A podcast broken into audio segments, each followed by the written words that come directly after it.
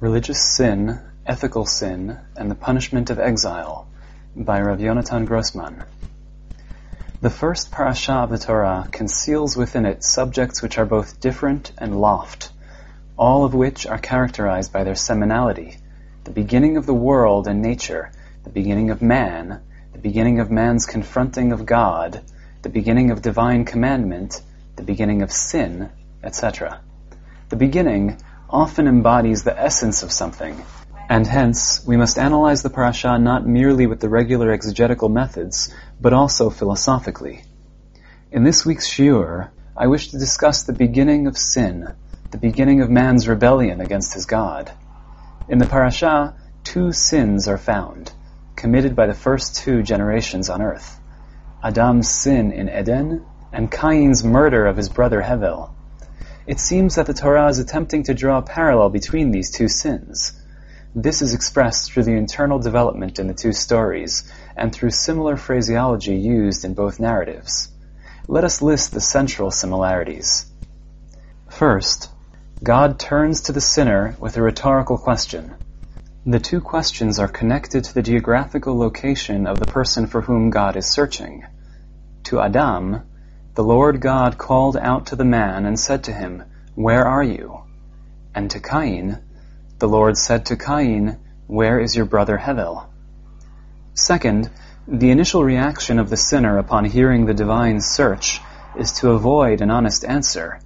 Here too, the Torah records a similar response from both sinners. Anochi, I, an unusual, more archaic form, as opposed to Ani. In Adam's words, he replied, I heard the sound of you in the garden, and I was afraid, because I, Anochi, was naked, so I hid. And in Cain's words, and he said, I do not know, am I, Anochi, my brother's keeper? Third, the two sinners mention hiding from God, albeit in different contexts. Adam claims that he was hiding because of his nakedness. Cain says, I must hide from your face. Fourth, God's rebuke of the sinners opens with a similar expression. God said to Chava, What is this you have done? To Cain he says, What have you done? Fifth, the punishment inflicted upon the sinner is connected to the fertility of the land and to the produce which it produces. The punishment of Adam, to Adam he said, by toil shall you eat of it all the days of your life. Thorns and thistles shall sprout for you, but your food shall be the grasses of the field. The punishment of Cain, if you till the soil, it shall no longer yield its strength to you. Sixth, beyond the specific punishment, in both places we find a curse which God addresses to each of the sinners.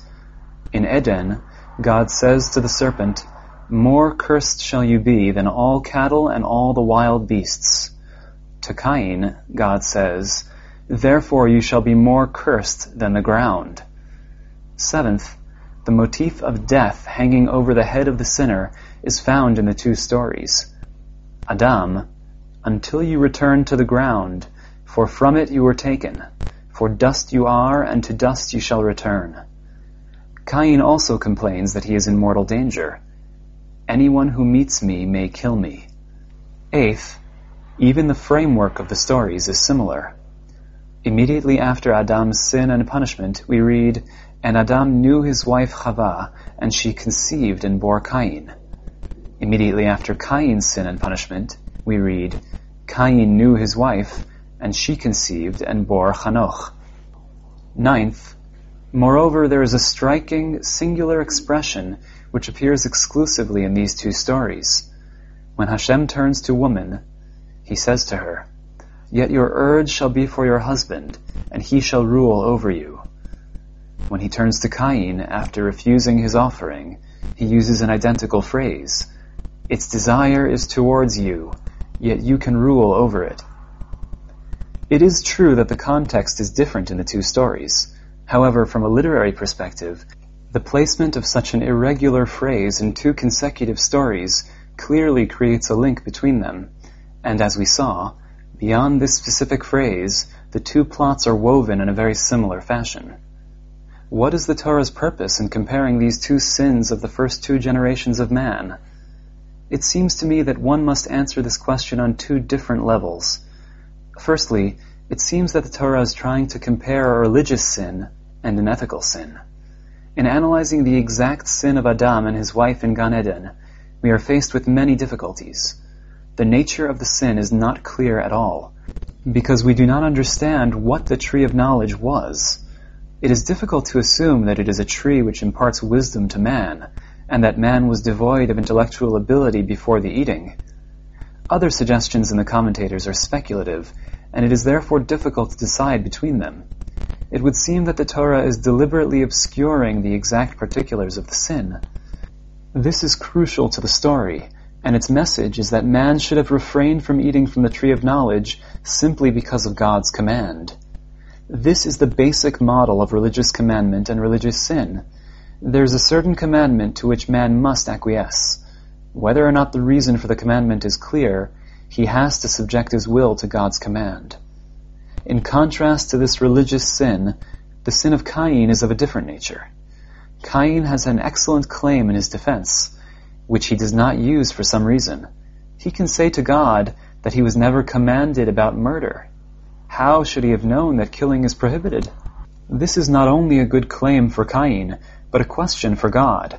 How is it that he punishes Cain without prior warning and without revealing to him that murder is prohibited?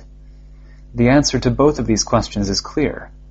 There is no need for an explicit divine commandment to prohibit murder, and thus Cain cannot advance this defense. Every person understands that he may not take the life of his fellow, this is a cornerstone of the moral world, and it does not require an external commandment to confirm it and give it validity. The moral, ethical world obligates itself because it is true. Indeed, already at the beginning of the Torah we discover that one who transgresses the moral law will have to give an accounting before the Creator of heaven and earth. Man is obligated to behave morally because his conscience and natural ethics obligate him to behave this way. If he transgresses this natural law, God will demand an accounting from him. We can now return to the comparison between the sin of Adam and the sin of Cain. The sin of Adam is the archetype of religious sin, based on an explicit divine command, whereas the sin of Cain is the archetype of the moral sin, murder. By comparing these two sins, the Torah emphasizes the innovation of Judaism. Ethical sin is equal to a religious sin. Not only one who transgresses religious laws harms his relationship with God, but also one who does not treat his fellow with morality and goodness. This does not require a commandment, but nevertheless stands parallel to absolute religious commandment. At Sinai, the relationship between the religious and the moral becomes more complicated, until the nation hears moral commandments within the religious revelation. However, this is not the place to enter into this. This entire discussion was based on the fact that the similar phrases which appear in both stories hint to us that we should compare the two. However, it is possible that the Torah is hinting to us that we should read the one against the background of the other, not specifically as a parallel, but as a continuance of the process. Let us first turn to the words of the Ramban at the beginning of Parashat Breshit. He attempts to understand why the Torah opens with the book of Breshit and not with Shmot. And Rabbi Yitzchak gave a reason for this. The Torah began with, in the beginning, and the story of creation until the creation of man, and that he made man rule over all of his handiwork, and he set everything under his feet. And the Garden of Eden, which is the choicest of places, which were created on this earth, was set as his place of dwelling, until man's sin expelled him from there. And the people of the generation of the flood, who by their sin were expelled from the world entire, and only the righteous among them and his children were saved. And their children's sin caused them to be scattered in places and distributed in lands. If so, it is suitable when a nation sins exceedingly that it will lose its place, and another nation will come to inherit its land, because this is God's verdict in the land since the beginning. According to the Ramban, Breshit comes to teach us that exile is punishment of sin. This, the Ramban claims, is active in the land of Israel, and thus the land expelled the seven nations. Even the nation of Israel is constantly under the threat of exile should it sin, God forbid. If we return to the comparison of the two sins in our parasha, we find an additional parallel to which we did not pay attention before. In both places, the result of sin is exile, and in both instances, the exile is eastwards. It is worth noting that in both cases, the exile is not presented as part of the direct punishment of God, but rather as a necessary consequence of the sin, beyond the specific punishment. By Adam we read, after the conclusion of the section dealing with the punishment, so God banished him from the Garden of Eden to till the soil from which he was taken. He drove man out and placed east of the Garden of Eden the Kruvim and the fiery ever-turning sword. Similarly, we read about Cain, again after the detailing of the punishment. Cain left the presence of God and settled in the land of Nod, east of Eden. In light of the Ramban's words, it seems to me that we should pay attention specifically to this last comparison. It is possible that the entire parallel created by the Torah between the two stories is designed to reach this conclusion. The punishment of exile continues from one story to the next. Man was exiled from the garden which was located within Eden. However, after this exile, he still remained within the general area called Eden. In the next stage, after Cain too sinned, another exile distances man even more from the place where the divine presence moves about at the breezy time of the day. Cain was exiled beyond the boundaries of Eden entirely. Cain dwells in the land of Nod, east of Eden. I would like to suggest that the message hidden in this link, created by the Torah between the two stories, is the continuous process of exile.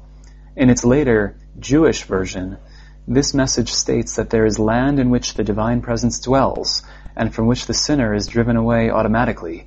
This holy land cannot suffer a sinner living on it, and it expels him. Accordingly, the land of Israel is the Garden of Eden. That is to say, it functions according to those same criteria. The Torah states in Sefer Vayikra, Do not defile yourself in any of those ways, for it is by such that the nations which I am casting out before you defiled themselves. Thus the land became defiled, and I called it to account for its iniquity, and the land spewed out its inhabitants. For all those abhorrent things were done by the people who were in the land before you, and the land became defiled. So let not the land spew you out for defiling it, as it spewed out the nation that came before you. In relation to murder as well, we hear that the land itself becomes defiled, and this results from the dwelling of the divine presence within the place, as in the sin of Cain. From Sefer Bamidbar, You shall not pollute the land in which you live, for blood pollutes the land, and the land can have no expiation for blood that is shed on it, except by the blood of him who shed it. You shall not defile the land in which you live, in which I myself abide, for I, the Lord, abide among the Israelite people. As we have mentioned, it is possible to relate to the comparison of the sins in two manners. I do not think that these two manners are contradictory. On the contrary, they complement one another.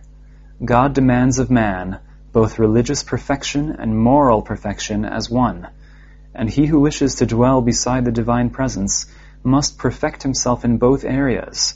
A failure within the religious sphere or within the moral sphere expels man from the presence of God.